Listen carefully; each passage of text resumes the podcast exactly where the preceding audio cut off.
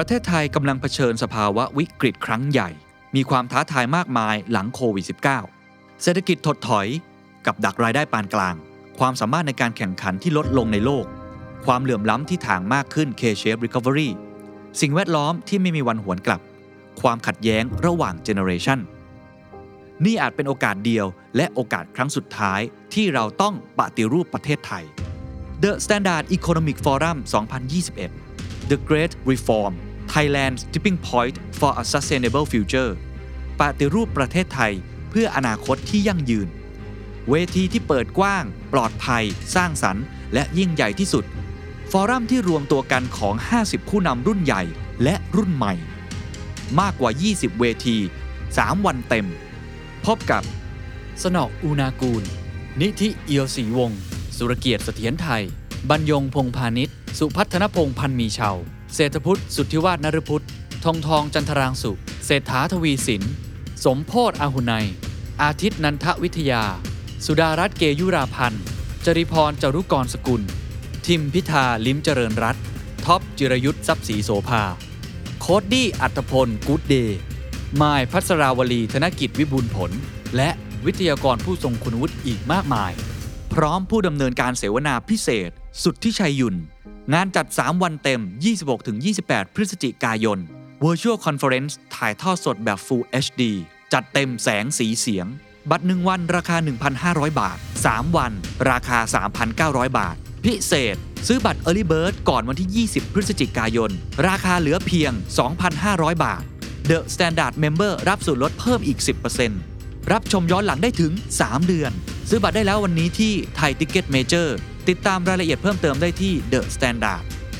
มาร่วมกันปฏิรูปประเทศไทย เพื่ออนาคตที่ยั่งยืนของทุกคน มหกรรมการสนทนาครั้งใหญ่ของประเทศไทย มหกรรมแห่งปัญญา แต่ปีนี้ผมเห็นรายชื่อแล้วเนี่ยมันใหญ่กว่าปีที่แล้วหลายเท่าเลยนะครับ วันนี้อยากชวนคุยงานที่ผมและทีมงาน The Standard ตั้งใจอย่างยิ่งครับ ก็คือ The Standard Economic Forum 2021 นะครับ The Great Reform ปฏิรูปประเทศไทยเพื่ออนาคตที่ยั่งยืน เวทีที่คุณเคนพูดมาทั้งหมดเนี่ยจะทำให้เราเกิดความคิดใหม่ ๆ แล้วก็จะนำไปสู่ยุทธศาสตร์แห่งชาติของจริงเลยนะครับ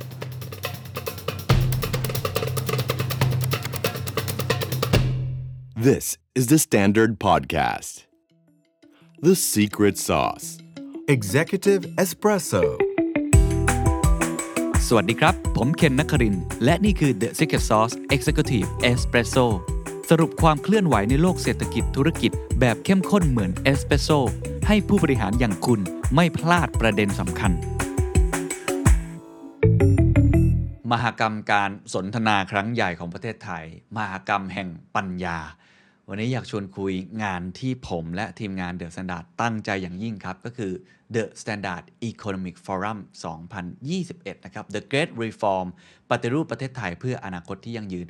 50 สปิเกอร์ 20 กว่าเวที 3 วันเต็ม Virtual Conference ชมย้อนหลังได้ถึง 3 เดือน เป็นเวทีที่ตั้งใจมาก ๆ นะครับ แต่ว่าจะมาเล่าเองก็ออกจะเขิน ๆ นิดนึงนะครับ พอดีคุณสุทธิชัยหยุ่นนะครับ ก็ให้โอกาสนะครับผมไปออกรายการสุทธิชัยไลฟ์รู้สึกเป็นเกียรติมากเลย แล้วก็พูดคุยกันเรื่องนี้เลยครับ คือความน่าสนใจของเวทีแต่ละเวที ความจำเป็นของงานลักษณะแบบนี้ในประเทศไทย รวมทั้งบทบาทของสื่อที่จะต้องจัดงานลักษณะแบบนี้ในช่วงเวลาวิกฤตของประเทศไทยแบบนี้นะครับ ก็ผมรู้สึกว่าเป็นตอนที่สนุกมาก แล้วก็คุณสุริชัยก็น่ารักมากนะครับในการช่วยคิดช่วยเสนอไอเดียต่อด้วย บางทีก็อาจจะมีการวิพากษ์วิจารณ์ด้วยนะครับว่างานแบบนี้ต้องทำยังไงถึงจะดีกว่านี้ได้ด้วย หวังว่า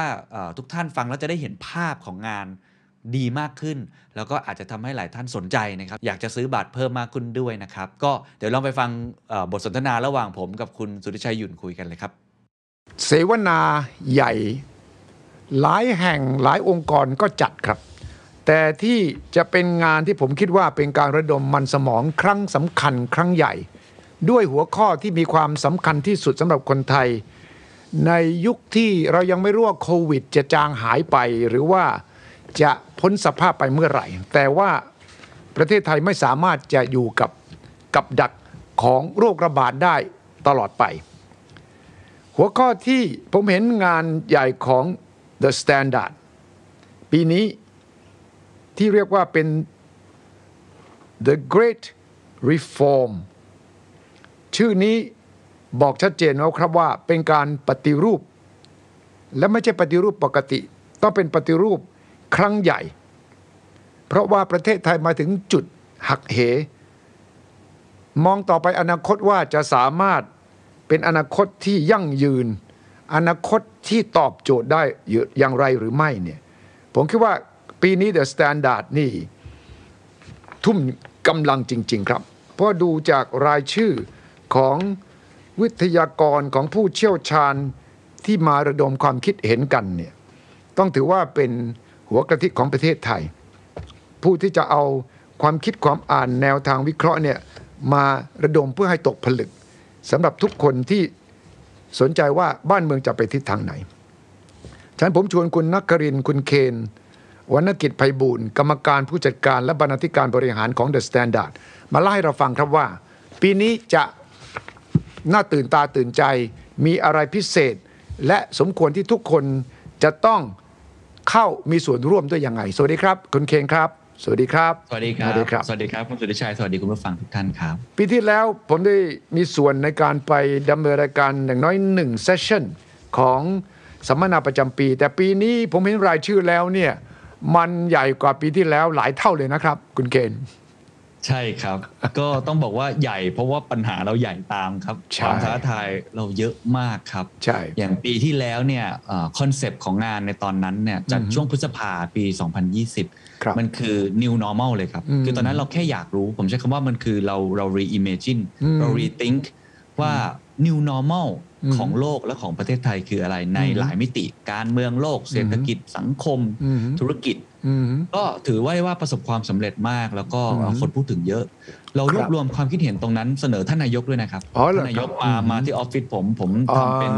ไฟจำล์ได้แล้วก็ ปริ้นออกมานะครับอืมแล้วก็อืมส่งให้ท่านไม่แน่ใจว่าท่านเอาไปส่งต่อหรือครัว่าบไปใช้อะไรต่อยังไงนะครับครับแต่พอมาปีนี้ครับคุณสุทธิชัย ปีนี้อืมผมคิดว่าปัญหาเราใหญ่ขึ้น เพราะว่าอืมตอนนี้หลาย ๆ ประเทศเริ่มจะเข้าสู่ช่วงฟื้นฟื้นอืมตัวจากโควิด -19 ใช่ไหมครับใช่หครัลาบยๆที่ก็อ่าเริ่มที่จะมีวัคซีนเริ่มที่จะมียาโมนิพิวราเวียหรือยาหลาย ๆ ตัวเนี่ยที่อืมมันเริ่มจะเห็นแล้วว่าทิศทางของโควิดเนี่ยอืมมันจะ เริ่มนิ่ง คือมันครับคงไม่ได้หายไปคือ living ครับ with covid ใช่ทีนี้คนก็เริ่มกลับมาสนใจเรื่องของอื่นอืมๆที่เป็นความท้าทายใหญ่ๆ มากยิ่งขึ้นอืมเศรษฐกิจเองก็ถือว่าเป็นเรื่องใหญ่มากอืมสิ่งแวดล้อม COP26 อ๋อตอนนี้ก็ยังประชุมกันอยู่อืมก็เป็นเรื่องที่ใหญ่มาก ความเหลื่อมล้ำ K-shape recovery อืมโอ้โห ทุกประเทศพูดเหมือนกันหมดนะครับใช่รู้เรื่องสังคมผู้สูงอายุเรื่องกับดักรายได้ปานกลางอืมแล้วก็หลายเรื่องนะครับที่ผมอืมคิดว่าเราเผชิญ ปัญหาหรือความท้าทายหลังโควิดเนี่ยครับที่มันซับซ้อนขึ้นคาดเดายากขึ้นอืมไม่แน่นอนหลายอย่างมากอืมพร้อม ๆ กับโลก ในขณะเดียวกันครับ ประเทศไทยก็มีอืมปัญหาของตัวเองที่อาจจะแตกต่างจากของโลก เช่น พูดถึงเรื่องของเศรษฐกิจของเราที่คงถดถอยอีกสักระยะหนึ่งเพครับราะว่าแผลเป็นทางเศรษฐกิจใหญ่ครับพูดถึงในมุมของเออกับดักรายได้ปานกลางอืมนะครับการที่ทุนเราเนี่ยเริ่มที่จะถูกโลกทิ้งแล้วนะครับ supply chain ใหม่ๆเนี่ยครับ อาจจะยังไม่ตอบโจทย์กับอืมประเทศไทยสักเท่าไหร่ หรือว่าอืมเรื่อง generation gap ครับคุณสุทธิชัยอ่าครับตอนนี้ก็เป็นเรื่องที่ถกเถียงกันเยอะพูดคุยกันเยอะ เราก็เลยรู้สึกว่าปัญหามันใหญ่ เพราะฉะนั้นบุคคลที่เราชวนมาเนี่ยก็เลยมีหลากหลายวงการ พอเราอืมพูดถึงแค่ธีมว่าปฏิรูปประเทศไทยครับ ปรากฏครับว่า ตั้งแต่อาจารย์สนออูนากูลอืมอาจารย์สุรเกียรติเสถียรไทยครับคุณเศรษฐพุฒิผู้ว่าอืมการธนาคารแห่งประเทศไทย หรืออาจารย์นิธิเอียวศรีวงศ์ครับก็เห็นด้วยกับธีมนี้แล้วก็อืมเอ่อให้เกียรติกับพวกเรามากที่มาอืมร่วมพูดคุยกัน นี่เป็นสาเหตุหนึ่งที่เราทำให้เราอยากได้ได้หลากหลายความคิดมาก ๆ ทั้งจากครับคนรุ่นใหญ่คนรุ่นใหม่อืมก็เลยทำให้ speaker มันมันหลากหลายขึ้นแล้วก็เยอะอืมมากขึ้นครับคุณสุทธิชัยจัดกี่วันครับทั้งหมดเนี่ย จัด3วันครับ สามวันเลยนะ เป็นมหกรรมเลยนะเนี่ย ไม่ใช่แค่สัมมนานะเออมันมี festival เรื่องเยอะเลยนะเป็นเป็น festival เลยนะเยอะเอใช่ครับอสามวันครับกว่า 20 เวที แล้วก็ครับ speaker 50 กว่าคนครับก็มีทุกเรื่องครับตั้งแต่เรื่องอืมปฏิรูปราชการปฏิรูปการศึกษาอืมเรื่องของ supply chain ใหม่ เรื่องของรถ EV อ่าเปิดได้จริใช่งไหมใช่ใช่เรื่องของการเมืองโลกที่คุณสุทธิชัยจะมามาอืมช่วยนะครับ moderate เรื่องว่าครับหลังจากนี้ โควอ2.0เออประเทศไทยจะยืนอยู่ตรงไหนครับเรื่องของปฏิรูปการศึกษา หรือครัว่าบเรื่อง generation gap อืมหรือว่าในมุมเรื่องธุรกิจต่างๆ การตลาดแบบใหม่อืมนะครับ future of work ที่ตอนนี้มันต้อง flexible มากขึ้นใช่หรือแม้กระแต่เรื่องการเงินการธนาคารอย่างอืม SCB นะครับอืมเพิ่งเทคบิดคัพไปเนี่ยใช่ทีนี้โลกปรากฏโลกจะเป็นยังไง ปรากฏการณ์อย่างนี้เนี่ยมันแปลว่าอะไรส่งสัญญาณอะไร แล้วมันก็ต้องไปถึงเรื่อง Metaverse ด้วยมั้งใช่ไหมแน่นอนครับ มีเรื่อง Metaverse ด้วยครับ คุยเรื่องการตลาดสมัยใหม่ว่า Metaverse เป็นยังไง แล้วก็อืมเรื่องของการเงินเนี่ยอืมเอ่อคุณท็อปจิรยุทธ์เอง หรือว่าคุณอาทิตย์จาก SCB เอง พี่กระทิงจากเอ่อ KBTG เองโอ้มาตั้งวงร่วมกันเลยแล้วโอ้สี่คนมาด้วยกันครับ มาคุยกันว่า หลังจากนี้ประเทศไทย digital asset จะเป็นยังไง แล้วก็คุยกันเรื่อง Metaverse Meta Banking อะไรอย่างนี้ด้วยเออ Meta Banking Metaverse แล้วอนาคตของสตาร์ทอัพหลังจากที่มียักษ์ใหญ่มาจับมือด้วย แล้วก็ยูนิคอนใช่ไหมใช่ครับยูนิคอนเนี่ยต่อไปนี้บทบาทยูนิคอนจะเป็นอย่างไร แล้วมันก็จะตอบคำถามที่เราตั้งคำถามขนาดนี้เลยนะนี่วันนี้ผมนั่งคิดถึงเรื่องแรงงานต่างด้าวอืมเพราะว่าผมมานั่งคิดว่าเอ๊ะเด็กจบมหาวิทยาลัยของเราเนี่ย จะตกงานหลายแสนคนครับ แต่ขณะเดียวกันเนี่ยในวงแวดวงของอุตสาหกรรมไฮเทคเทคโนโลยีในไทยบอกว่าขาดขาดแคลนมาก ขาดแคลนคนที่มีทักษะที่เขาต้องการหลายแสนคนเหมือนกัน ผมว่าอ้าว ส่วนหนึ่งคนตกงาน หลายแสนคนเด็กจบใหม่มาทยาลัยเนี่ยนะแต่ขณะเดียวกันอีกด้านหนึ่งบอกขาดแคลนหลายแสนคนทำไมมันไม่มันไม่พบกันไม่บรรจบกันที่ไหนขณะเดียวกันแรงงานต่างด้าว ตอนเนี้ยที่มีปัญหาที่ลักลอบเข้ามา และโรงงานเราเริ่มจะเครื่องยนต์ต้องวิ่งแล้วใช่ไหมครับเพราะต้องผลิดส่งออกแล้วเนี่ยปรากฏว่ากระทรวงแรงงานบอกว่าขาดแคลนแรงงานต่างด้าวสองแสนแต่สภาอุตสาหกรรมบอกขาดแคลนห้าแสนผมมานั่งคิดตัวเลขพวกนี้เนี่ยนะผมคิดว่าถ้าเราไม่มีแผนระดับชาติยุทธศาสตร์จริง ๆ เนี่ยมันจะปัญหานี้มันจะปรากฏในสามรูปแบบ ที่ไม่มีใครถ้าไม่เอามาบูรณาการกันเนี่ย จะไม่สามารถแก้ได้เลยนะคุณเคนฉะนั้นผมคิดว่านี่ก็เป็นหนึ่งปัญหาของการที่เราต้องมาตอบโจทย์นี้ให้ได้ว่า เรื่องของทุนมนุษย์ ทุนมนุษย์เลยนะเราจะทำยังไง เราจะเริ่ม automation โรงงานเราต้อง AI มากขึ้น เพื่อลดการพึ่งพาแรงงานต่างด้าว และคนที่จบจากนี้ไปอีกสี่ห้าปีเนี่ยหลักสูตรมหาวิทยาลัยก็ยังไม่ได้เปลี่ยนเนี่ยนะแล้วเราก็ไม่สามารถผลิตมาตอบโจทย์นี่เราจะทำยังไง นี่จะอยู่ในบางหัวข้อไหมครับ ที่เราจะวางเอาไว้ มีแน่นอนครับ ผมว่าสิ่งที่คุณสุทธิชัยพูดเนี่ยหลายคนก็พูดครับว่า gap ระหว่างแรงงานคือ demand กับ supply ประเทศไทยตอนนี้มันไม่ค่อยตรงกันครับจะมีหัวข้อตั้งแต่เรื่อง education ครับ ก็คืออมอืม reforming Thailand education ปฏิรูปการศึกษาครับแต่ว่าความพิเศษของเวทีปฏิรูปการศึกษาครับคุณอืมสุริชัยอืมเราคุยกันเยอะหลายภาคส่วนอืมแต่ ผมไม่แน่ใจว่าเราเคยฟังเด็กที่เรียนอยู่จริงๆหรือเปใช่ล่าถูกต้องครับใช่กลุ่มกลุ่มหลาย ๆ กลุ่มที่ออกมาเรียกร้องพรบการศึกษาใหม่อืมออกมาเรียกร้องวัฒนธรรมการสอนแบบใหม่อ่าฮะหลักสูตรแบบใหม่อืมนี่จะเป็นเวทีที่ผมชวนอืมเอ่อน้องมินจากกลุ่มนักเรียนเลวครับอ๋อเออนักเรียนเลวที่จะมาพูดเรื่องดีๆเนี่ยนะใช่ครับแล้วมาคุยกับใครรู้ไหมครับ มาคุยกับคนที่ทำเรื่องการศึกษาโดยตรงเออมีตั้งแต่อาจารย์เอสุชาชวีจากสจรมาโอคุเคยอ่าฮะอ่าครูฮะฮูกครับครูอัธพลนะที่ครับทำเรื่องนักการศึกษานะครับใช่อืมแล้วก็ครูสาครจากคิงคอลเลจที่เป็นโรงเรียนนานาชาติมองยังไงก็อืมคือแล้วก็เวทีเราจะออกแบบให้เอ่อเรียกว่าเหมือนการศึกษาเลยครับ child ครับ center ใช่ไหมครับใช่เวทีก็จะเป็น child center ก็คือให้กลุ่มที่เขาเป็นคนที่เรียนเขาใช้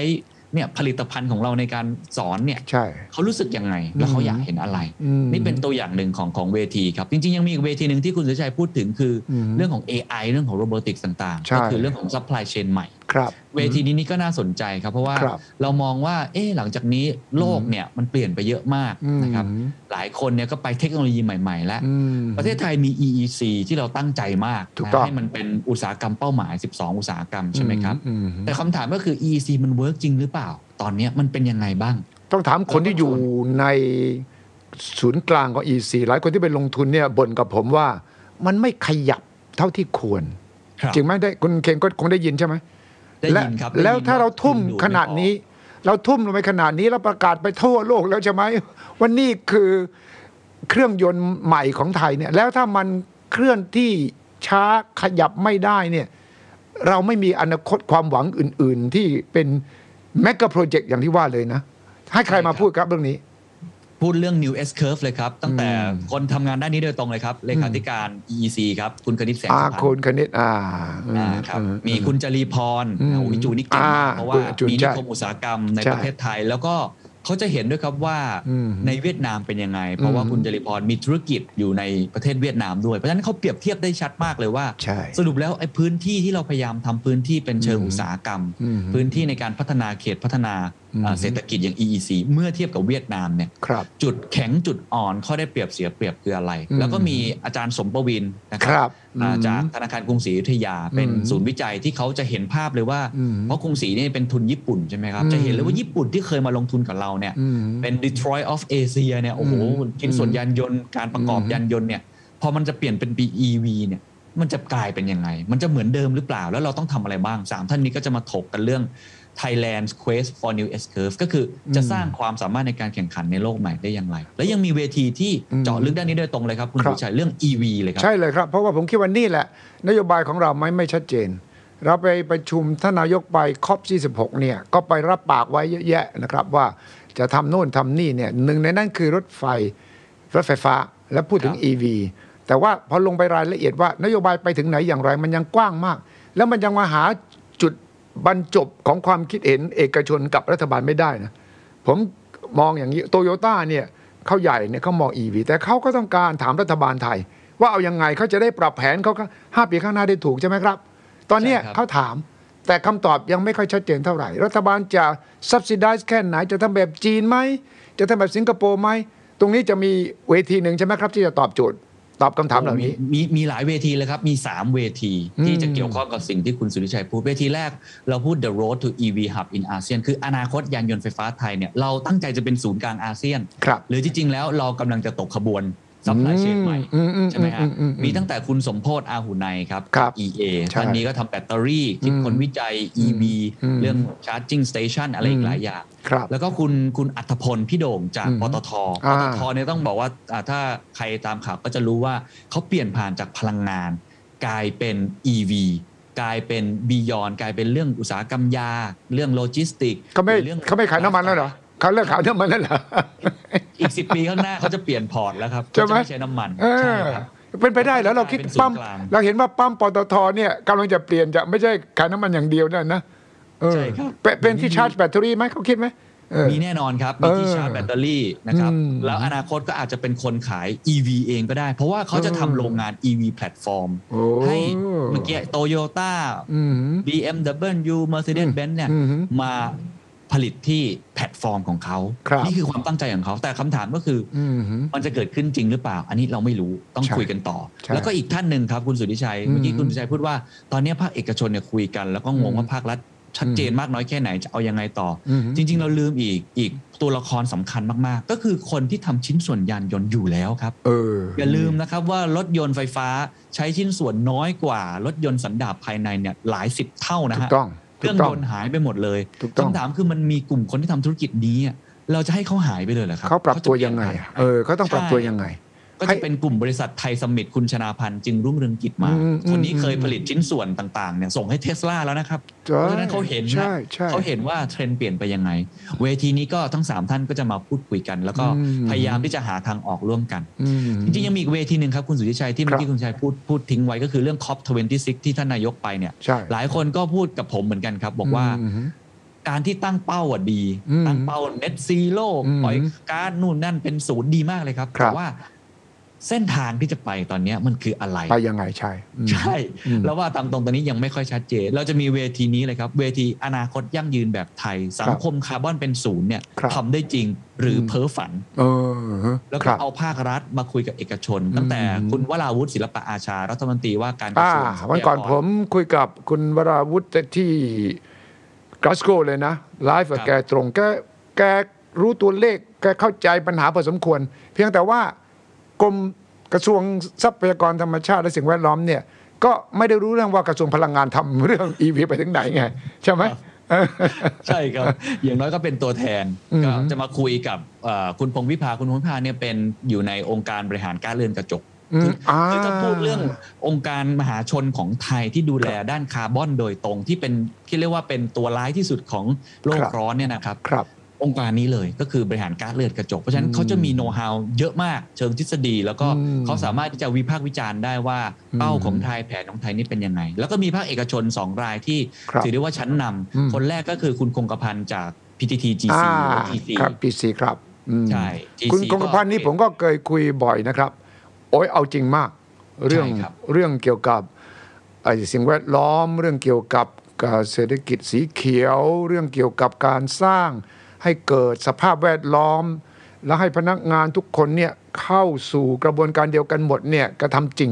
อันนี้น่าน่าตื่นตาตื่นใจมากอืมครับแล้วก็อีกคนหนึ่งครับเป็นภาคเอกชนเหมือนกัน คุณสุริชัยและคุณผู้ฟังครับอืมพอเราพูดถึงเรื่องโลกร้อน พูดอืมการเปลี่ยนผ่านไปสู่พลังงานสะอาดเนี่ยจริง ๆ มีบุคคลหนึ่งที่สำคัญมากอืมก็คือคนให้เงินครับอ่าคือคนคือนักที่มาลงทุน ใช่ถ้านักลงทุนเนี่ย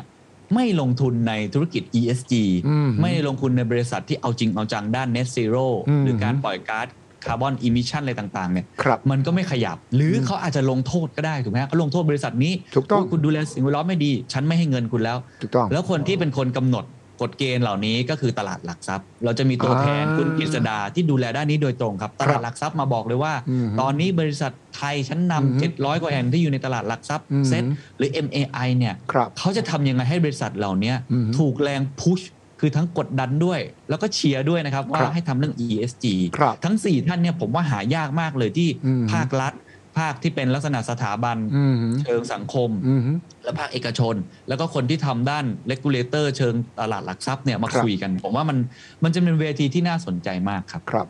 และยืนยันเลยนะครับ คนที่เขาบริหารกองทุนเนี่ยผู้ที่บริหารความมั่งคั่ง ที่เรียกว่า wealth management เนี่ยในระดับโลกและในประเทศไทยเนี่ยผมคุย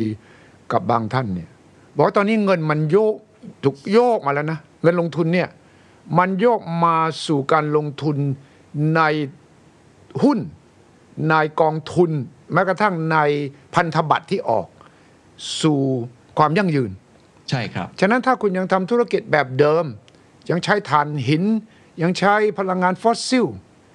เงินลงทุนจะไม่มาที่คุณแหละมาตอนแรกผมก็ไม่เชื่อนะ ผมนึกว่าเอ้นี่มันเหมือนกับ CSR หรือเปล่า มันเหมือนกับว่า เออ พูดเพราะๆสวยๆแต่ความจริง เอาเข้าจริง ๆเขาทำแบบเดิมบอก no มันเกิดขึ้นแล้ว เพราะผู้บริโภค โดยเฉพาะผู้บริโภครุ่นใหม่ เขาแคร์มาก ว่าคุณใช้พลังงานอะไรในการผลิตสินค้าเหล่านี้ เขาเช็คคุณด้วย QR code คุณต้องสามารถบอกเขาว่าต้นต่อกระบวนการผลิตของคุณเนี่ยย้อนกลับไปสู่ต้นทางเนี่ยนะคุณใช้พลังงานแบบไหน คุณมีมาตรฐานเรื่องของสิ่งแวดล้อมยังไง ดังนั้นการลงทุนของโลกกำลังพลิกมาทางด้านนี้ และประเทศไทยเราเนี่ยต้องปรับตัวเร็วนะครับ มิฉะนั้นเนี่ยเราจะตกยุคจริง ๆ แล้วตกครั้งนี้จะตกยาวเลยครับ ใช่ไหมคุณเคนใช่ครับอืมเขาถึงเรียกว่า green green finance หรือว่า green bond ใช่ทุกอย่างจะเป็น green หมดแล้วนะคใช่รัจริงๆเมื่อกี้เอ่อ คุณสุริชัยเมนชั่นถึงเรื่องของกระทรวงพลังงานอืมบอกว่าเอ๊ะกระทรวงพลังงานเขาคุยกับกระทรวงทรัพยากรธรรมชาติและสิ่งแวดล้อมหรือเปล่า เราก็เลยเชิญรัฐมนตรีว่าการกระทรวงพลังงานมาด้วยครับโอเคนะตั้งวงที่เดียวกันปกติในคอรมอคงไม่มีเวลาได้คุยกันเท่าไหร่ ใช่ครับ เชิญมาด้วยแต่ว่าเป็นเวทีที่ที่ผมว่าค่อนข้างแปลกและอยากจะอืมอยากจะอธิบายนิดนึงครับน่าสนใจอืมปกติเนี่ยเวลาเราเชิญคุณสุพัฒนพงศ์หรือว่าอืมคุณอืมอาคมรัฐมนตรีต่าง ๆ เนี่ยอืมเขาจะเป็นลักษณะปาฐกถาใช่ไหมครับอืมคือพูดคนเดียวโซโล่ไปว่าประเทศไทยกำลังจะทำอะไร ครับทีนี้ผมคิดกลับกัน ผมรู้สึกว่าภาครัฐพูดค่อนข้างเยอะแล้วอืมเราอยากให้ภาครัฐมาฟังด้วยถูกต้องมาฟังภาคเอกชนอืมหรือถึงขั้นว่ามาฟังฝ่ายค้านด้วยอืมเวทีก็เลยถูกออกแบบมาอย่างนี้ครับ คือเราอืมพูดเรื่องยุทธศาสตร์เร่งด่วนครับแล้วก็ยุทธศาสตร์ระยะยาวในการปฏิรูปประเทศไทยใช่ไหมครับอืมเรามีคุณพิธาลิมเจริญรัตน์จากพรรคก้าวไกลอ่าฮะ เรามีดรสุภวุฒิสายเชื้อจากกลุ่มธุรกิจการเงินอืมนะครับอืมอ่าเกียรตินาคินพัทระนะครับอืมเรามีดรต้นสนสันติธานเสถียรไทอ่ายคุณต้นสนอืมครับเป็นภาคเอกชน เป็นภาคอืมที่อาจจะดูแล้วอ่าพรรคก้าวไกลจะอยู่คนละฝั่งกับภาครัฐ แต่ผมคิดว่ามันต้องทำงานร่วมกันอืมสามคนนี้จะมาคุยกันก่อนว่าเขามองเห็นประเทศไทยยังไง แล้วก็คิดว่าอืมนโยบายภาครัฐเป็นอย่างไรอืมเสร็จปุ๊บครับคุณสุพัฒนพงศ์ครับ จะต้องนั่งฟังก่อนครับ ไม่พูดครับถูกต้องจะต้องฟังสามท่านนี้พูดใช่ก่อน ใช่ ฟังเสร็จปุ๊บอืมคุณสุพัฒนพงศ์ก็จะขึ้นเวทีมาคุยกับผมครับว่าอ่าเมื่อกี้ที่ฟังอะอ่ามีมีอะไรอยากจะตอบ มีอะไรอยากจะแลกเปลี่ยนเออมีอะไรอยากจะพูดคุยบ้างอืมผมว่านี่น่าจะเป็นครั้งแรก ๆ ครับที่เราให้มาฟังเอ่อรองนายกรัฐมนตรีมาฟังก่อนถูกต้องนะครับเลยครับถูกต้องเลยคครัรับบแล้วผมคิดว่าเนี่ยสำคัญคือการ listening นะการฟังอย่างตั้งใจ เพื่อจะเอาไปเอ่อสามารถปรับปรุงนโยบายได้ ทั้งหมดเนี่ย มีกี่เวที และท้ายที่สุดเนี่ยเป้าหมาย พอเราฟังทุกเวทีเสร็จ มีข้อเสนอต่างๆ นานาเนี่ย The Standard จะไปทำอะไรกับข้อมูลความคิดเห็นแนวทางวิเคราะห์อย่างนี้ครับ ครับมีประมาณ 20กว่าเวทีครับเมื่อกี้เราพูดไปยังไม่ถึงครึ่งนะฮะอืมยังมีเรื่องการเมืองโลก ยังมีเรื่อง generation gap อืมยังมีอีกหลายเวทีมากอืมอืมผมว่าความตั้งใจหลักๆ ของเราเวทีทั้งหมดเนี้ยนอกจากอืมจะร่วมกันหาทางออกทุกภาคส่วนแล้วอะอืมผมว่ามันคือคำว่า inclusive อืมไม่ exclusive นะครับ inclusive ก็คือคำที่ทุกคนมาร่วมกันมีส่วนร่วมเวทีเนี้ยมีคนรุ่นใหม่เยอะมากครับคุณอืมสุริชัยครั บพอปกติเนี่ยเวทีระดับเนี้ยก็จะเป็นคนบิ๊กๆที่เราพูดคุยกันอืมแต่เราจะมีน้องมินนักเรียนเลวแล้วมีน้องไม้ด้วยนะครับ น้องไม้ที่น้องมายอยู่ในม็อบเนี่ยนะฮะครับมาครับชวนมาเลยว่าเขาอยากเห็นอนาคตประเทศไทยยังไง แต่เราอยากจะให้เยาวชนแล้วก็ผู้ใหญ่ที่ฟังเนี่ยพูดอย่างสร้างสรรค์นะหใช่มายความว่าใช่ครับกรุณาเสนอทางออกด้วย ใช่ คือไม่ใช่มาเอ่อวิจารณ์อย่างเดียวแล้ว เพราะว่าเราต้องการเห็นว่าอนาคตอยู่ในของท่านแหละเยาวชนเป็นอนาคตของท่านแหละท่านต้องการทำอะไร วิจารณ์อย่างเดียวคงไม่พอละเราต้องมาช่วยกันหาทางออกจากนั้นนำเสนอด้วย อันนี้ต้องมีต้องมีแนวทางให้ชัดเจนไม่ฉะนั้นมันจะกลายเป็นเวทีที่จะมาทะเลาะกันอีก ซึ่งผมคิดว่าไม่มีประโยชน์อะไรใช่ไหมใช่ครับ ไม่ได้อยากให้แค่บ่นเพราะว่าผมว่าทุกคนบ่นกันเยอะแล้วอ่าเวทีนี้มาหารือร่วมกัน แล้วก็อืมคิดอะไรที่เป็นรูปธรรมพอเสร็จปุ๊บ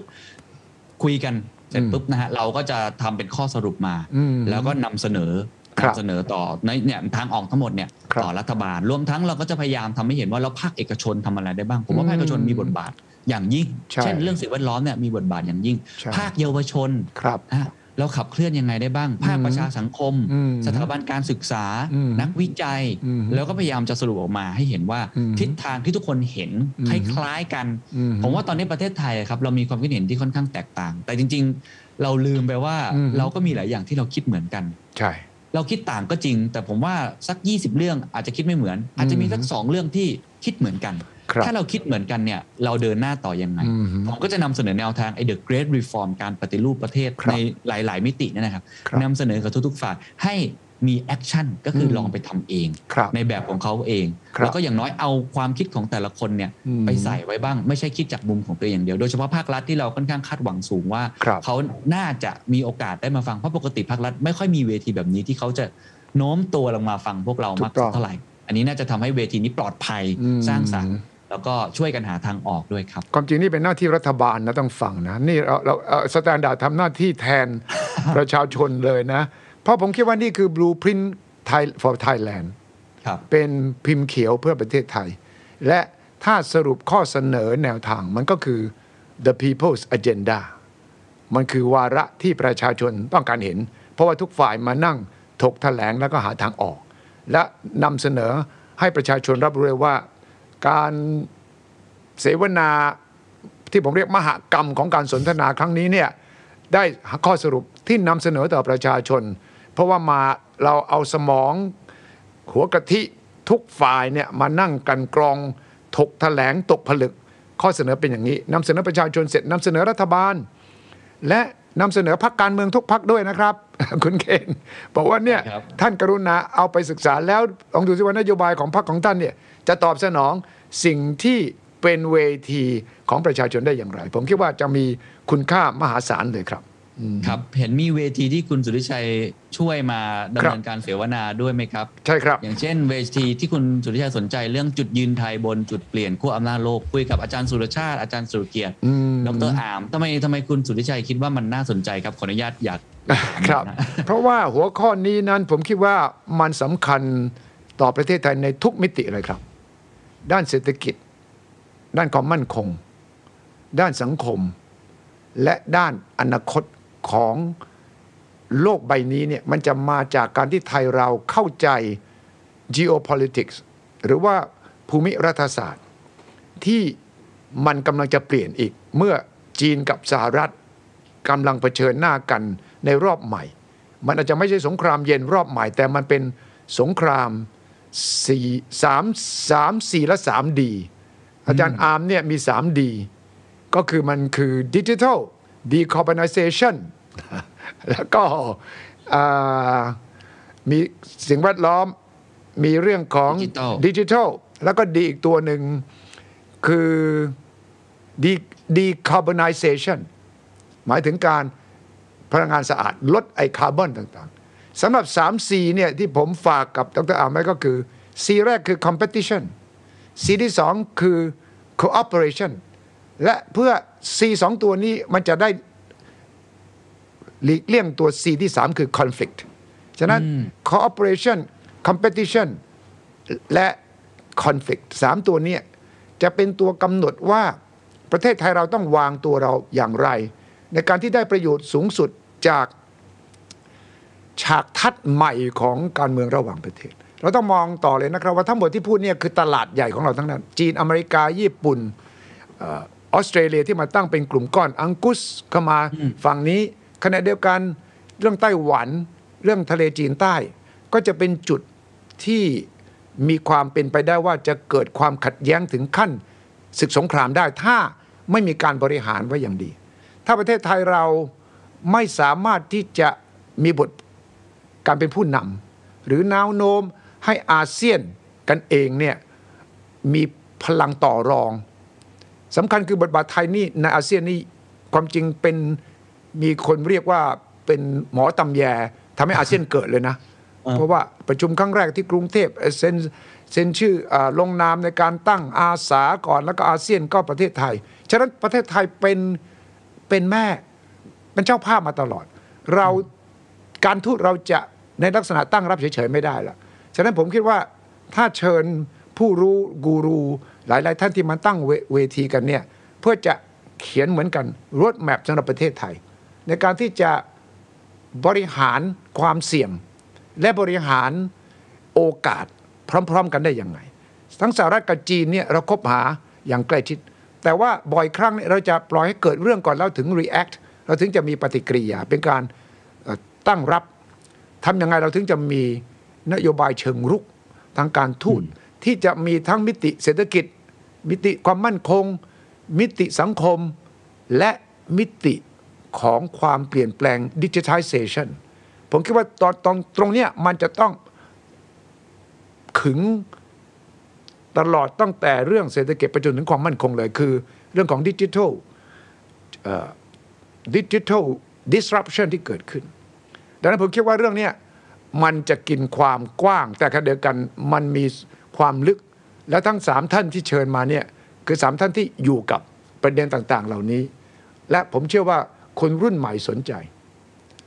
คือเราไม่ได้พูดเฉพาะว่าคนรุ่นเก่าคนเรียนรัฐศาสตร์ เศรษฐศาสตร์เท่านั้น นี่ไม่ใช่ประเด็นวิชาการอีกต่อไปนะครับเพราะว่าในหนึ่งในประเด็นของความขัดแย้งหรือความร่วมมือแล้วแต่จะมองเนี่ยก็คือเรื่องสิ่งแวดล้อมด้วย จีนอเมริกาเห็นไหมครับจีนอเมริกาเนี่ยเขากำลังแข่งขันกันว่าประเทศไหน ทำเรื่องเกี่ยวกับลดคาร์บอนได้ดีกว่ากัน ตั้งเป้า แล้วก็ต่างคนต่างตรวจสอบกัน ดังนั้นมันไม่ใช่แค่เรื่องใครมีอาวุธใครมีเรือดำน้ำแล้วนะ ต่อไปนี้ใครมีพลังงานสะอาดมากกว่า ยกระดับคุณภาพชีวิตของประชาชนมากกว่าเนี่ยจะเป็นผู้ชนะด้วย มันจึงมีมิติต่างๆ เหล่านี้เนี่ยที่ผมคิดว่า ถ้าเราหาข้อสรุปได้ มีแนวทางได้คนรุ่นใหม่ จะให้ความสนใจเรื่องนี้ และบทบาทคนรุ่นใหม่จะสำคัญมาก ลองคิดดูสิครับคุณเคนว่า เราจะให้คนรุ่นใหม่เราไปเจอกับคนรุ่นใหม่ของประเทศต่าง ๆ เหล่านี้ แล้วไปแลกเปลี่ยนกันGreta Thunberg ก็อาจจะนั่งคุยกับเยาวชนของเราเรื่อง สิ่งแวดล้อมทำยังไง ผมอยากจะเห็นเวทีเนี่ยพอเสร็จจากเวทีเราเราเป็นเวทีระหว่างประเทศมากขึ้น เพราะเดี๋ยวนี้ออนไลน์ได้ติดต่อได้ ถ้า Greta Thunberg รู้ว่ามันมีเวทีอย่างนี้นะและมีเยาวชนคุยกันเรื่องสิ่งแวดล้อมผมเชื่อว่าเขาจะมาตั้งวงคุยกับเรา ตรงเนี้ยที่ผมอยากจะคิดว่ามันจะต่อยอดไปถึง เยาวชนที่จะสนใจเรื่องระหว่างประเทศที่มันไม่ไกลตัวอีกต่อไปครับ ครับ โอ้จริง ๆ เหมือนคุณสุทธิชัยอยู่ในทีมงานนะครับ เรามีการส่งจดหมายเชิญน้อง Greta ด้วยนะครับโอ้เยี่ยมเลยอยู่ระหว่างการประสานงานอาจเยี่ยมจะยุ่งเลยอยู่กับที่เวทีใช่ใช่ใช่อาจจะประท้วงอยู่นะครับใช่แต่ว่าอีกอีกอย่างหนึ่งที่ผมคิดว่าอีกเวทีหนึ่งที่คุณสุทธิชัยก็น่าจะสนใจเหมือนกันและเป็น moderator ด้วยอืมก็คือเรื่องการปฏิรูปรัฐราชการโอ้ถือว่าเป็นเรื่องใหญ่เลยมากๆ ผมเชิญทั้งผู้ว่าปูผู้ว่าที่โอ้โหเขียนเรื่องสเตตัสอะไรต่างใช่ๆตอนโคใช่วิดตลอดเวลาใช่ใช่ผมเชิญดรเอกนิติที่เออต้องบอกว่าเป็นอธิบดีกรมสรรพากรที่หลายคนชื่นชมมากว่าเป็นหน่วยงานในภาครัฐที่เปลี่ยนได้ถูกต้องค่อนข้างเร็วถูกต้องมีคุณสุดารัตน์เกยุราพันธ์นะครับอ่าฮะจากพรรคไทยสร้างไทยที่ก็เคยอยู่ในครับระบบราชการเลยเห็นความเปลี่ยนแปลงแม้ว่าจะมาจากฝั่งการเมือง มีคุณสอนพลครับอืมที่ตอนแรกเนี่ยอยู่ดันกระทรวงการคลัง แต่ว่าอ่าฮะลาออกจากราชการมาอยู่ตลาดหลักทรัพย์เออก็เห็นอะไรเออตรงเนี้ยมุมเนี้ยคุณสุทธิชัยก็จะได้แลกเปลี่ยนแล้วก็พูดคุยเรื่อง ว่าเอ๊ะรัฐรัฐไอ้ราชการเนี่ยจริง ๆ แล้วมันมันเปลี่ยนได้จริงไหมมันปฏิรูปได้จริงหรือเปล่า คือผมเชื่อว่าถ้าเราไม่เปลี่ยนระบบราชการเราไม่มีอนาคตเลยโอ้ฉะนั้นผมเชื่อว่าวงเนี่ยจะมีคำตอบว่าต้องทำอะไรบ้าง ไอ้ guillotine เนี่ยมัน work ไม่ work แล้ว guillotine มันไม่แหลมพอใช่ไหมไม่คมพอใช่ไหมมันตัดอะไรไม่ขาดใช่ไหมหรือยังไง แล้วประเด็นใหญ่กว่านั้นก็คือ ถ้าระบบราชการเราไม่เปลี่ยนนะอีกหน่อยเนี่ย ไอ้ดิจิทัล disruption มันจะข้ามไปเลยครับ มันไม่สนใจเลย เพราะว่าเอาแล้วดูสิครับว่า เรื่องของบล็อกเชนก็ดี เรื่องของที่เราเห็นขณะนี้ peer to peer trading ก็เลยไม่ต้องผ่านแม้กระทั่งแบงก์ชาติก็ยังต้องปรับตัวนะครับ เพราะว่าใช่อีกหน่อยเนี่ยการทำการธุรกรรมการเงินก็ต่างๆนานาไม่จำเป็นต้องผ่านแบงก์ชาติอีกต่อไป ดังนั้นถ้าระบบราชการไม่ปรับให้ relevant คือให้มันมีความหมายต่อความเปลี่ยนแปลงนั้นเนี่ย เยาวชนรุ่นใหม่กำลังจะทำอะไรหลายอย่าง ที่ไม่จำเป็นจะต้องผ่านระบบราชการอีกต่อไปอืมอืมเรื่องแม้กระทั่งโฉนดที่ดิน เดี๋ยวนี้ใช้บล็อกเชนเขาก็ verify กันได้ การโอนคุณเคนกับผมจะโอนที่ดินกันผ่านบล็อกเชนเรารู้เลยว่าใครต่อใครเป็นเจ้าของเมื่อไหรยังไง ใครโกงเราก็ไม่ได้ ภาษีเราเสียยังไงถูกต้องไหม ไม่ต้องไปที่กรมที่ดินนะ ฉะนั้นถ้า ระบบราชการไม่เปลี่ยนทันความเปลี่ยนแปลง จะถูกข้ามหัวไป แล้ววันดีคืนดีหันไปที่อ้าว คุณไม่ต้องการใช้ผมแล้วเหรอบอกขอโทษที เพราะว่าไอ้คำว่า e-government มันจะมาจริงจัง มันจะทำให้หลายกระบวนการขั้นตอนนั้น มันไม่มีความจำเป็น ดังนั้นบางทีผมเคยนั่งคิดว่า การที่เราไปพยายามทำลายโครงสร้างเดิม เรื่องระบบราชการ กับการที่เราไปสร้างระเบียบใหม่ โดยไม่ต้องอะผ่านเขาเนี่ยอะไรจะง่ายกว่ากัน อันนี้ต้องถามฝ่ายราชการนะคใช่รัไหมแต่ว่าเชื่อว่าเวทีนี้น่าจะมีคำตอบโอ้ใช่ครับ น่าจะมีน่าจะมีคำตอบที่น่าสนใจ เมื่อกี้คุณสุริชัยพูดถึงเรื่องบล็อกเชนอืมก็เลยอยากจะพูดถึงเวทีที่ผมรู้สึกว่าอืมน่าจะเป็นครั้งแรกจริง ๆ อยากจะนำเสนอมากนะครับอืมเป็นเวทีที่สองแบงค์คือแบงค์เขียวกับแบงค์ม่วงเอออยู่บนเวทีเดียวกันว้าวและเป็นเวทีที่สอง exchange ที่ตอนนี้กำลังดังทั้งคู่ครับ ก็คือ Bitkub Bitkub กับ Zipmex เนี่ยมาอยู่บนเวทีเดียวกัน 4 คนเลยครับอยู่ว้าบนวเวทีเดียวกันเลยครับโอ้สุดยอดเลยครับอืม เราก็จะได้เห็นครับว่าอนาคตการเงินไทย อนาคตอืมเรื่องของฟินเทคเรื่องของครับ digital asset ครับเรื่องของคริปโตเคอเรนซีครับ ICO อืมบล็อกเชนเนี่ย อืมตอนนี้จะเป็นยังไง แล้วต้องบอกครับว่าตอนนี้ประเทศไทย hot นะฮะ อืมเนื้อหอมนะครับ ตอนนี้ VC ทั่วโลกเนี่ยมองไปที่สตาร์ทอัพไทยค่อนข้างเยอะมากเลย เออ สี่คนนี้เขาจะมาคุยกันว่าเขามองอนาคตยังไง อะไรคือโอกาสอะไรคือความเสี่ยง แล้วก็มีผู้ว่าแบงค์ชาติมาพูดเปิดให้ก่อนว่าอืมในมุมมองผู้ว่าแบงค์ชาติเนี่ย อนาคตการเงินอืมในฐานะที่เป็นคนกำกับและดูแลเนี่ยอืมเขาจะต้องมีวิธีการคิดยังไงเขาจะทำยังไงที่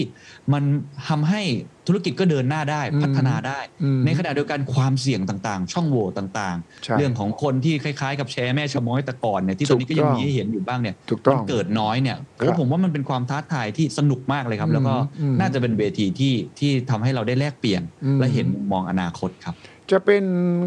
เวทีที่พูดมาทั้งหมดที่คุณเคนพูดมาทั้งหมดเนี่ยที่จะทำให้เราเกิดความคิดใหม่ ๆ แล้วก็จะนำไปสู่ยุทธศาสตร์แห่งชาติของจริงเลยนะครับฉะนั้นต้องครับขอบคุณ The Standard มากที่จัด สามารถระดมความคิด ผมถือว่าเป็นสุดยอดของหัวกะทิของประเทศแล้วล่ะที่ระดมกันมาได้ครั้งนี้ แล้วต้องใช้เป็นประโยชน์ เพราะว่าทุกท่านที่มาเนี่ยต่างคนต่างมีความรับผิดชอบ อยู่ในองค์กรของตัวเอง กลไกของตัวเอง แต่ว่าโอกาสที่จะมา เจอกัน แล้วคุณเขียนเชื่อไหมเมื่อทุกคนจะต้องมาพูดก็จะเตรียมการบ้านมา ก็จะสามารถกลั่นกรองเนื้อหาสุดยอดที่สุดเนี่ยออกมาได้ ดังนั้นสามวันที่ว่าเนี่ยจะเป็นสามวันที่เป็นมหากรรมแห่งปัญญาจริง ๆ เออเนี่ยใช่ครับอืมที่จะทำให้เราได้เราได้ผลที่ตามมานั้นก็คือ เรารู้ว่ารถแมพของประเทศไทยคืออะไรยังไง เราจะเห็นเป้าหมาย เราจะเห็นเส้นทาง เราจะเห็น roadmap เราจะเห็น action plan ด้วย ผมคิดว่ามันจะมันจะมาพร้อม ๆ กัน ผมเชื่อว่าทีมงานของคุณเคนก็คงเตรียมที่จะรวบรวมย่อและกระจายข้อมูลความคิดต่างๆ นั้นออกมาเป็นเอ่อเวทีแต่ละเวทีออกมาเป็นแผนใหญ่แผนเล็กแผนย่อย และผมเสนอนะครับว่าอย่าหยุดแค่นี้พอเราได้ roadmap แล้วเนี่ยมันต้องมีวงย่อยลงไป ตามเรื่องด้วย follow up ด้วยนะครับครับ ตามลงไปย่อยว่า เรื่องนี้ข้อสรุปเป็นอย่างนี้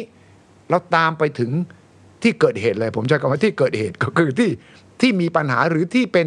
ทางออกเนี่ยเพื่อไปตามให้ได้ และอย่างนี้จะช่วยเหลือประเทศชาติที่แท้จริงเลยครับ ผมว่าหน้าที่สื่อในยุคเนี้ยคืออย่างนี้ครับไม่ใช่เพียงแค่รายงานเกิดอะไรขึ้นใครทำอะไรเท่านั้น แต่จะต้องเป็นเกม changer เป็น catalyst ของความเปลี่ยนแปลง ซึ่งเป็นสิ่งที่ The Standard ทำอยู่นี่แหละครับครับขอบคุณครับเราพยายามเป็นแพลตฟอร์มด้วยครับ เป็นครับพื้นที่ตรงกลางในการพูดคุยทั้งหมดนะครับอืมจริงๆยังมีอีกเวทีหนึ่งที่ผมคิดว่าน่าจะตอบในสิ่งที่คุณสุริชัยบอกนะครับ เจอกันหลายภาคส่วน คือเวที Generation Gap เป็นเวทีอ่าฮะปิด ซึ่งซึ่งผมรู้สึกว่าใน 2 ปีที่ผ่านมาเรื่องเนี้ยค่อนข้างเป็นเรื่องที่คุยกันยากมาก ต่างคนก็ต่างมีอีโก้ซึ่งกันและกัน แล้วก็ อยู่ในในความคิดของตัวเองว่าตัวเองถูกต้อง ซึ่งก็ต่างฝ่ายก็ต่างถูกจริง ๆ นะครับครับแต่จะทำยังไงให้ผู้ใหญ่กับเด็กรุ่นใหม่เนี่ยอืมเขาได้มีพื้นที่ปลอดภัยครับในการพูดคุยกันจริงอืมๆก็เวทีนี้ก็จะชวนน้องมายมาครับที่อยู่ในม็อบเลยนะอะเรามาพูดกันบนเวทีอืมมีอาจารย์กนกรัฐที่ท่านก็เป็นทำวิจัยด้านนี้โดยตรง ท่านเห็นอืมปรากฏการณ์อืมนะครับมีพี่เตาบรรยงพงพาณิชย์ที่เป็นผู้ใหญ่ในสังคมอืมที่ก็เห็นความเปลี่ยนแปลงอะไรต่าง ๆ ผู้ใหญ่หัวใจวัยรุ่นเนี่ยนะ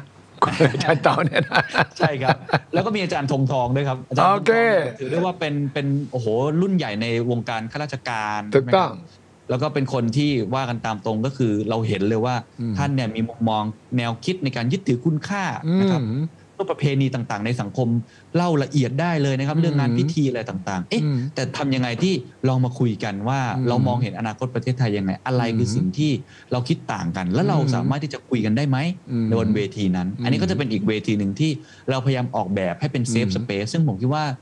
ในรอบ 2 ปีครับคุณสุริชัยในฐานะครับสื่อเองเนี่ยครับเราอึดอัดอึดอัดหมายความว่าเราไม่เห็นเวทีเหล่านี้สักเท่าไหร่ใช่ปกติแล้วจะเป็นสถาบันการศึกษาที่จัดอืมใช่ไหมครับอืมแต่ว่าด้วยบทบาทอะไรต่างๆ ที่ต้องบอกว่าอืมตอนนี้โควิดมันก็เข้ามาด้วยอืมเขาก็พยายามจัดแต่พอมันจัดเป็นวิชาการเนี่ยมันอาจจะอืมวงแคบ แต่เราจัดใช่ให้มันเป็นเวทีสาธารณะจริงครับๆแล้วก็คุยกันได้หลายภาคส่วนอืมผมว่าประเทศไทยจะมีกลยุทธ์บูปรินดีแค่ไหนครับอืมเราจะมีอะไรดีแค่ไหน แต่ถ้าเกิดว่าผู้ใหญ่กับคนรุ่นใหม่ที่จะเป็นอืมกำลังของชาติอนาคตเนี่ยอืมไม่คุยกัน แล้วไม่จับมือกันครับมันมันยากมากกับเรื่องสมานฉันท์หรือ social cohesion การทำงานถูกร่วมต้องกัน หลังจากนี้มันจะยากแล้วเดี๋ยวนี้คนรุ่นใหม่ อยากย้ายประเทศกันหมดจะใช่ทำยังไงให้มาคุยกันได้บนเวทีแบบนี้อะไรอย่างนี้ยนะครับ ถูกต้องครับ ผมเชื่อว่าประเทศไทยเรายังมีศักยภาพเยอะครับ อยู่ที่เราจะมาจัดระบบของเราเอง แล้วก็จัดให้เกิด พลังร่วมกันให้ได้นะครับดังนั้นผมเชิญชวนนะครับ ทุกท่านที่ฟังอยู่ แล้วก็แชร์ต่อไปด้วย ใครมาฟังได้ ผมอยากให้ฟังจริง ๆ ท่านจะอยู่อาชีพไหน ท่านจะอยู่วัยไหน ท่านจะมีความคิดอ่านอย่างไรเนี่ยผมเชื่อว่าเป็นประโยชน์ทั้งสิ้นเลยเพียงแต่ว่า 3 วันนี้จะจัดเวลาออนไลน์ใช่ไหมครับ คนฟังเนี่ย ใช่ครับ เป็น virtual conference อืมครับสามารถที่จะรับชมที่ไหนก็ได้อืมเวลาไหนก็ได้อืมแล้วก็ย้อนหลังได้ถึง 3 เดือนอืมนะครับอืมก็คืองานจัดวันที่ 26 ถึง 28 พฤศจิกายนศุกร์เสาร์ครับอาทิตย์ก่อนธันวาคมที่ทุกคนอาจจะไปเที่ยวกันหมดแล้วนะครับก็ครับมาระดมความคิดเห็นกัน ตอนนี้บัตรขายแล้วนะครับ Early Bird ด้วยนะครับอ่าฮะขายที่ไทย Ticket Major ไทย Ticket เดี๋ยวหน้าจอน่าจะขึ้น QR code ให้นะครับครับสามวันราคา 3,900 บาท แต่ถ้าซื้อตอนนี้ Early Bird ก่อนวันที่ 20 พฤศจิกายนครับทุกท่านครับลดเหลือเพียง2,500 บาทเท่านั้นสมหารบาทนี่คือได้ดูได้ทุก session ฟังได้ทุก session ใช่ครับแล้วโอ้ก็มีบทสรุปส่งให้เป็นไฟล์ PDF โอ้นะครับรวมทั้งก็จะมีอ่าการชมย้อนหลังสมมุติว่าครับชมช่วงเช้าอะอืมชมท่านสุพัฒนพงศ์มาคุยกับคุณทิมพิธาแล้วอืมช่วงบ่ายไม่ว่างติดธุระพอดีจะอ้องอืมออกไปกินข้าวข้างนอกครับก็ pause ไว้ก่อน แล้วก็กลับมาดูย้อนหลังอืมดูย้อนหลังได้ 3 เดือนทุก session นะครับ จะดูโอ้เวลาไหนตอนไหนก็ได้ เพราะฉะนั้นเนี่ยผมคิดว่าไม่จำเป็นต้องดูครบทั้งหมด เพราะว่าใช่จริงๆ ก็ต้องบอกมันเยอะนะมันครัอาบจจะทำให้เราครับปวดหัวได้นิดนึง แต่ถ้าเกิดเราดูแล้วค่อย ๆ เก็บมาครับแล้วก็มาดูย้อนหลังได้ก็ถือว่าอืมคุ้มค่ามากๆนะครับอืมอย่างที่บอกครับอืมอ่าตอนนี้ซื้อบัตรได้แล้วนะครับที่ไทครัยบทิเก็ตเมเจอร์ไทยทิกเก็ตเมเจอร์นะครับใช่ครับ แล้วก็มี QR code ขึ้นหน้าจอได้ก็จะทำให้สะดวกขึ้นนะครับ ผมเชียร์เลยครับว่า 2,000 บาทนี่ถูกมาก ๆ ซื้อความรู้ซื้อข้อมูล แนวทางนี่หาถูกอันนี้ไม่มีแล้วครับ และผมก็มองเห็นว่า Standard จัดงานนี้เนี่ยมีค่าใช้จ่ายไม่น้อยนะครับ ทุ่มเทมากเลยนะครับ ฉะนั้นสำหรับพวกเราทุกคนที่ Early Bird 2,500 บาทเนี่ยถูกเป็นอย่างยิ่ง และผมอยากถ้าผมเป็นผู้บริหารบริษัท ผมจะบังคับให้พนักงานผมทุกคนฟังนะ แล้วมาบอกผมด้วย คุณฟังแล้วคุณคิดยังไง แล้วมันมาเกี่ยวกับบริษัทเรายังไง คุณฟังเสร็จคุณมาเสนอที่ว่า พวกเราเองบริษัทเราเองต้องปรับตัวยังไง เพื่อให้ทันกับความเปลี่ยนแปลงที่ได้ยินจากวิธีต่างๆ เหล่านี้ ผมคิดว่าทุกองค์กรไม่ว่าจะเป็นยักษ์ใหญ่กลาง SME หรือเป็นผู้ประกอบการสตาร์ทอัพหรือว่าเป็นแม่ค้าขายอาหาร ขายในตลาด ผมว่าเป็นประโยชน์อย่างยิ่ง ที่สำคัญก็คือว่าเราต้องการความคิดตอนนี้ความคิดที่ตกผลึก แล้วจะมีที่ไหนดีเท่ากับนักคิดนักปฏิบัติ และคนที่อยู่ในวงการครบถ้วนเนี่ยที่มาตั้งวงคุยให้เราฟัง ผมเชื่อเลยครับว่านี่จะเป็นจุดสำคัญที่ทำให้เราได้ความรู้ข้อมูล เราไปอ่านหนังสือ เราไปฟังสัมมาแต่ละครั้งเนี่ยก็ได้เรื่องเดียวครั้งเดียว แต่นี่เขาจัดให้สามวันซ้อน มีทุกเรื่องที่เกี่ยวกับอนาคตของเราบริษัทเราตัวเราเองและของประเทศชาติด้วยนะครับอืมก็คุณเคนคิดว่าคาดหวังว่าคนที่จะมาฟังเนี่ยสักเท่าไหร่อย่างไร ปีที่แล้วเป็นยังไง แล้วก็ปีนี้คาดหวังว่ายังไง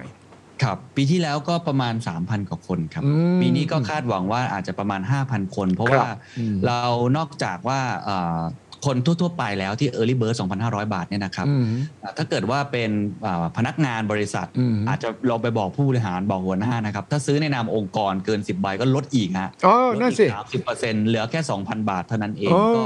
จะทำให้ซื้อได้เยอะหน่อยเพราะผมคิดว่าก็ก็เป็นประโยชน์แล้วเราก็ยินดีนะครับ จะซื้อไปเปิดปีที่แล้วคนก็ซื้อแล้วก็เปิดในห้องประชุมดูก็กัโอนเคเจ็ดแปดคน ผมก็ไม่ได้ว่าอะไรครับแต่ว่ามันเป็นครับสิ่งที่ดีที่เราได้แลกอืมเปลี่ยนกันหลายคนเนี่ยยกเลิกประชุมแล้วมานั่งดูพร้อมกัน แล้วก็ถกกันนี่เลยคุกันอะไรต่างๆถ้าผมเนี่ยเป็นผู้บริหารบริษัทไม่ว่าจะ SME หรือบริษัทหรือกลางหรือใหญ่นะ ผมจะบอกทุกคนในบริษัทต้องฟัง แล้วมาสรุปให้ผมฟังด้วย ว่าคุณฟังแล้วคุณคิดว่าบริษัทเราจะต้องปรับตัวอะไรอย่างไรฉะนั้นเชิญชวนทุกท่านนะครับ ไม่ใช่ว่าเพราะผมรู้จักคุณเคนแล้วก็รู้จักกับ The Standard แล้วผมเชียร์นี่คือเวทีที่ไม่มีใครทำได้ง่าย ๆ มันเป็นการทุ่มเทเป็นการระดมสรรพกำลัง และทุกคนที่มาเนี่ยต้องการจะมาช่วยคิดจริง ๆ เพราะว่าชื่อทุกคนที่คุณเคนเอ่ยเนี่ยคือคนที่มีคุณสมบัติ พร้อมที่จะเป็นส่วนหนึ่งของการ ระดมสมอง ไม่มีเวทีไหน หรือว่าชุดเวทีไหนแล้วครับ ที่จะเป็นประโยชน์อย่างนี้ครับอืมเช่นแล้วถ้าเกิดทุกท่านเป็นเอ่อนักศึกษานะครับ ฟังอยู่อืมถ้าเกิดอายุต่ำกว่า 23 ปีอืมปีนี้เราเปิดขายบัตรราคานักศึกษาด้วยเพียงอ๋อ900 บาทชมครับได้ 3 วันเลยครับ แค่โชว์บัตรประชาชนครับเท่านั้นเองก็เพราะว่าเรามองว่านักศึกษาก็ควรจะได้เข้าถึงนะครับอืมอ่าคลิปเหล่านี้หรือครับว่าการเสียเวลาเหล่านี้ด้วยครับ ครับครับ เชิญชวนนะครับท่านที่ฟังอยู่แล้วก็แชร์ต่อไปมีเพื่อนมีฝูงมีใคร เชิญชวนเข้ามาด้วยครับบอกว่าผมชวน เพราะว่าผมคิดว่าเป็นเป็นเป็นประโยชน์อย่างยิ่งความรู้เหล่านี้ หายากอย่างยิ่งครับ ขอบคุณนะครับคุณเคนครับที่มาคุยให้ฟังแล้วมาบอกอถ้าเป็นภาษาอทอดกระถิ่นก็เรียกว่ามาบอกบุญกันบุญความรู้นี่เป็นบุญ มันดีกว่าเราไปทำบุญแล้วก็เอาน้ำมนต์มานะ หรือว่าบอกว่าได้พระได้เครื่องได้พระเครื่องอะไรมา นี่คือความรู้ที่เป็นอาวุธศาสตราอาวุธของทางปัญญาที่จะมีคุณค่าต่อไปอีกยาวนานเลยครับ ขอบคุณมากครับคุณเคนครับที่มาคุยกันคืนนี้ครับ ขอบคุณครับ สวัสดีครับ